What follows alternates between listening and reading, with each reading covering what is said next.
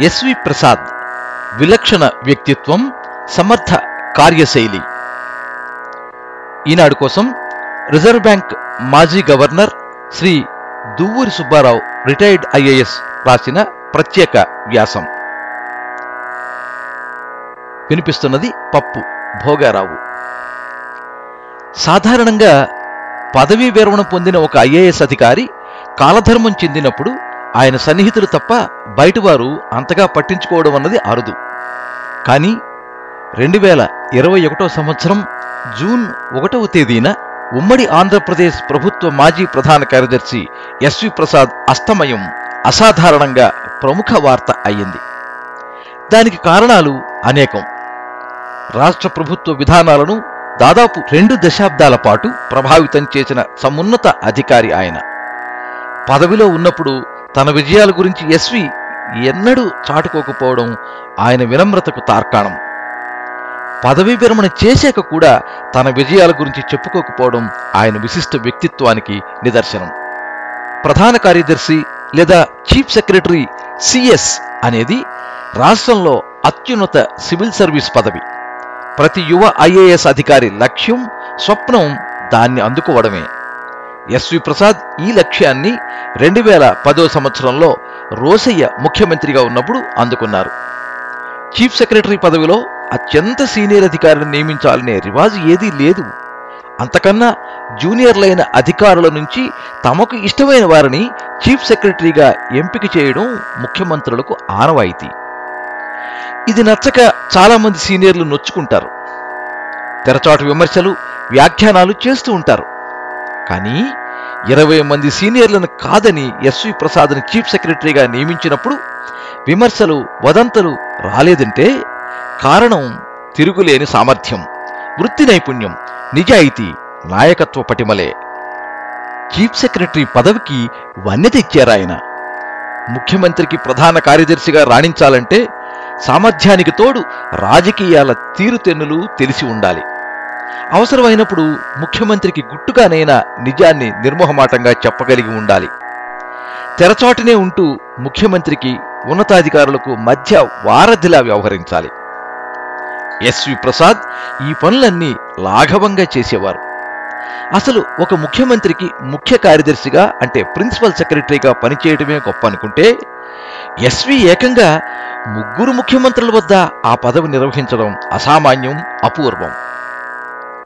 సాధారణంగా వ్యక్తిగత రాజకీయ కారణాల వల్ల ఒక సీఎం తనకన్నా ముందు ముఖ్యమంత్రి వద్ద పనిచేసిన అధికారిని అదే పనిలో నియమించరు. కానీ ఎన్. జనార్దన్ రెడ్డి కె. విజయభాస్కర్ రెడ్డి చంద్రబాబు నాయుడులు ఎస్వి ప్రసాద్ను ప్రిన్సిపల్ సెక్రటరీ పదవిలో కొనసాగించడం ఆయన సామర్థ్యానికి విశిష్ట ప్రతీక. కత్తి మీద సాము చేసే నైపుణ్యం ఆయన సొంతం. చంద్రబాబు ముఖ్యమంత్రిగా ఉన్న రోజుల్లో నేను రాష్ట్ర ప్రభుత్వ ఆర్థిక కార్యదర్శి పదవి నిర్వహించేవాణ్ణి. అప్పట్లో మాకు నిత్యం నిధుల కటకటే. రిజర్వ్ బ్యాంక్ ఓవర్ డ్రాఫ్ట్ సౌకర్యాన్ని రద్దు చేస్తుందేమోనని దినదిన గండంగా గడిపేవాళ్ళం. సమస్యను ముఖ్యమంత్రికి నివేదించే అవకాశం కోసం ఎప్పుడూ నిరీక్షణే.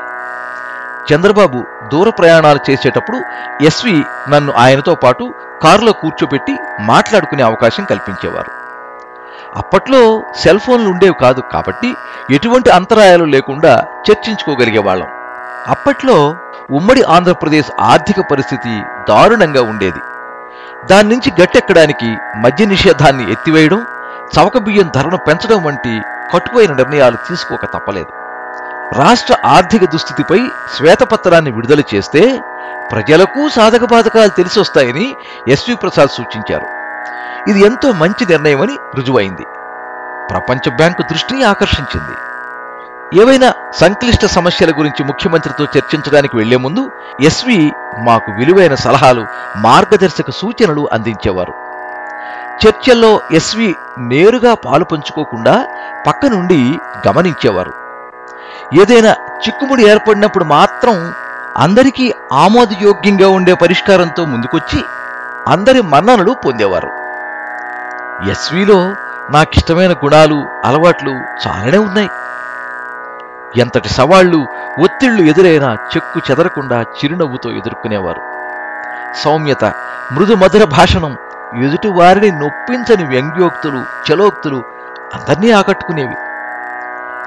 పదవిలో మీరు ఎలాంటి భవిష్యత్తును ఆశిస్తున్నారని నేడు ఏ యువ ఐఏఎస్ అధికారిని అడిగినా గొప్ప లక్ష్యాలే ఏకరువు పెట్టొచ్చు అయితే ముప్పై ఐదేళ్ళ ఎస్వి ప్రసాద్ అధికార ప్రస్థానం వంటిది అనితర సాధ్యమే. అసాధారణ విజయాలు సాధించి కూడా ఆత్మీయ స్పర్శను వీడని వ్యక్తిత్వం ఆయనది. ఒక వ్యక్తి ఏకకాలంలో అధికారిగా మంచి మర్యాదలు పాటించే పెద్ద మనిషిగా ప్రశంసలు అందుకోవడం అరుదు. ఎస్వి ప్రసాద్లో ఈ మేలిమి లక్షణాలు మూర్తీభవించాయి. जयन्ति ते सुकृतुनो रससिद्धाः कवीश्वरा। नास्ति तेषां जरामरणयं भयम्। सर्वे जनाः सुखिनो भवन्तु।